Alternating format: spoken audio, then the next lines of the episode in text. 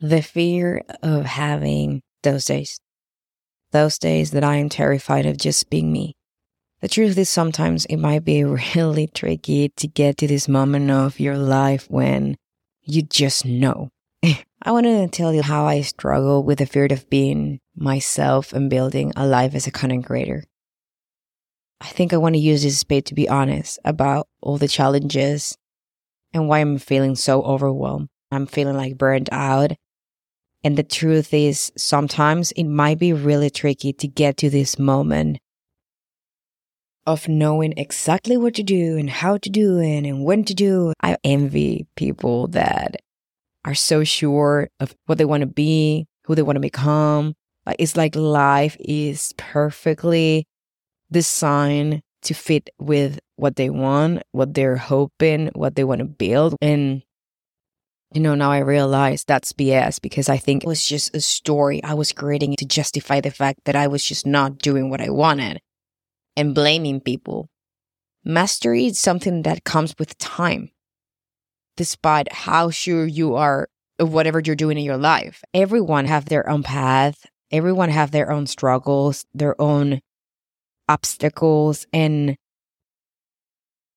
and I think I said it before, at the end of the story, at the end of the road, it's not about how hard it is, but what can you do to overcome those those feelings of self-doubt. I don't want this episode to be just about me doubting myself. It's more everything I do and the strategies I use to overcome that fear of just being me. And what happened with those days that I just don't feel like it, right? I think that's my biggest fear, not making things happen. Like at the beginning, I was like, building community is going to take time. Building just a platform is going to take time.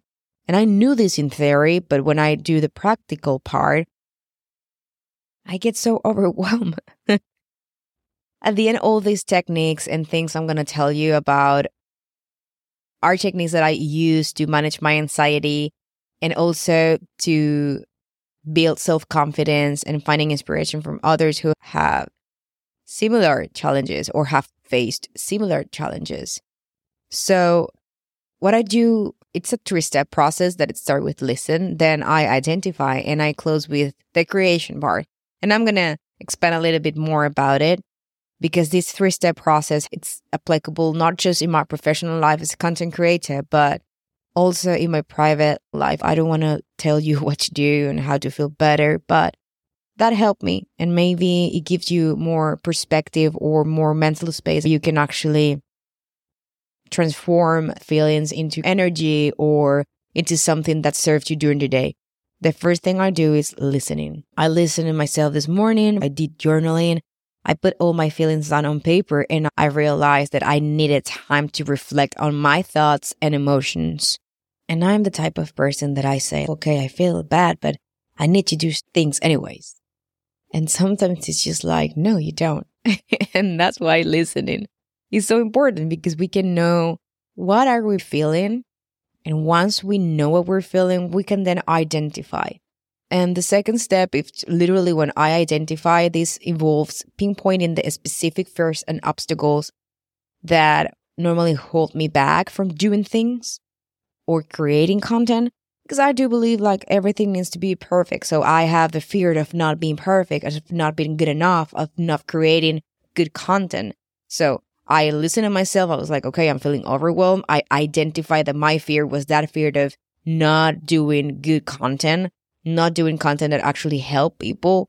Once I identify that, I said, and I let go of expectations. He was like, I don't care. I just, I just want to create. And that's the last part of the process I use to just go from, from these days, which is create. Because create, you know, involves developing an action plan to overcome these obstacles and move forward, even when you feel like shit. For me, it looks like a podcast. It might look like writing a blog post or a newsletter or whatever, but it's just putting your feelings on paper. It's an action, it's something that is actionable. Like, are you going to feel bad the rest of the day and are you going to feel pity about yourself and you're feared of not being enough? Or are you just going to create a podcast episode to talk about this and maybe connect with other people that are feeling the same and they might get some help from this. I think this is just an example, or it, it can even like where there's a gray day and you have no sun and you cannot produce serotonin because the sun goes into your retina and that goes to your brain and your brain, you know, feels better, makes you like makes you regulate anxiety, uh gr- like you know all the grieving process. So it's like a process. So what I do like okay, I cannot go for a walk and have sun in my face to warm me up or whatever, but I can just stay home and cook something you like or invite some friends over or just take time to read a book or recheck a book or go again to one of your articles and see how that feels like. Do something about it. And do something about it can translate can be translated also into do not do anything more than just watch Netflix and sleep to recover, right? Every process is different the important thing about this and the important thing about me doing this episode right now and the way I wanted to start March is yes, I am embracing that I am becoming a more like a digital entrepreneur than just someone that talks about her life. However, I don't want to let go of that Val that just opens space to talk about her feeling like shit. I do want to emphasize the importance of authenticity when you go through this process of listening, identifying, and creating because it's not just about creating things because you want to create. You, you need to remember the importance of being authentic and true to yourself as a content creator.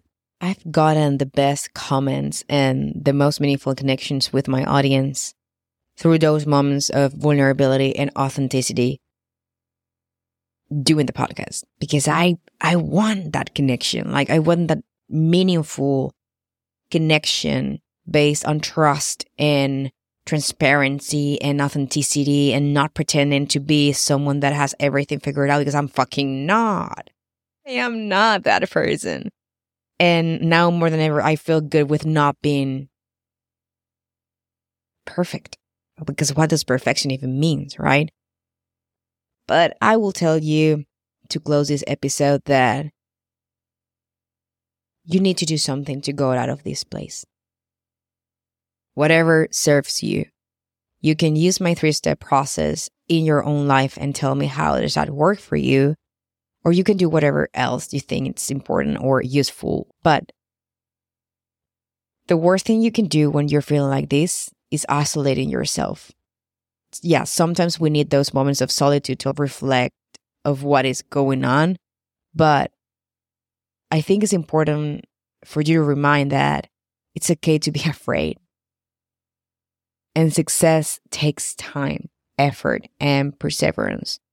I was talking with my boyfriend and I was telling him the way I felt. And I was like, no, you know, it's just like I need to keep doing things even when I feel like this because it's like compound growth. And he was just like, that's not how life works. I mean, you're not a coin, you're not a tangible thing. Like, you're not money. You know, you can literally compound and make it growth. You are human and your journey, it's going to be based on having these days when you just want to lay down and stay in bed or whatever.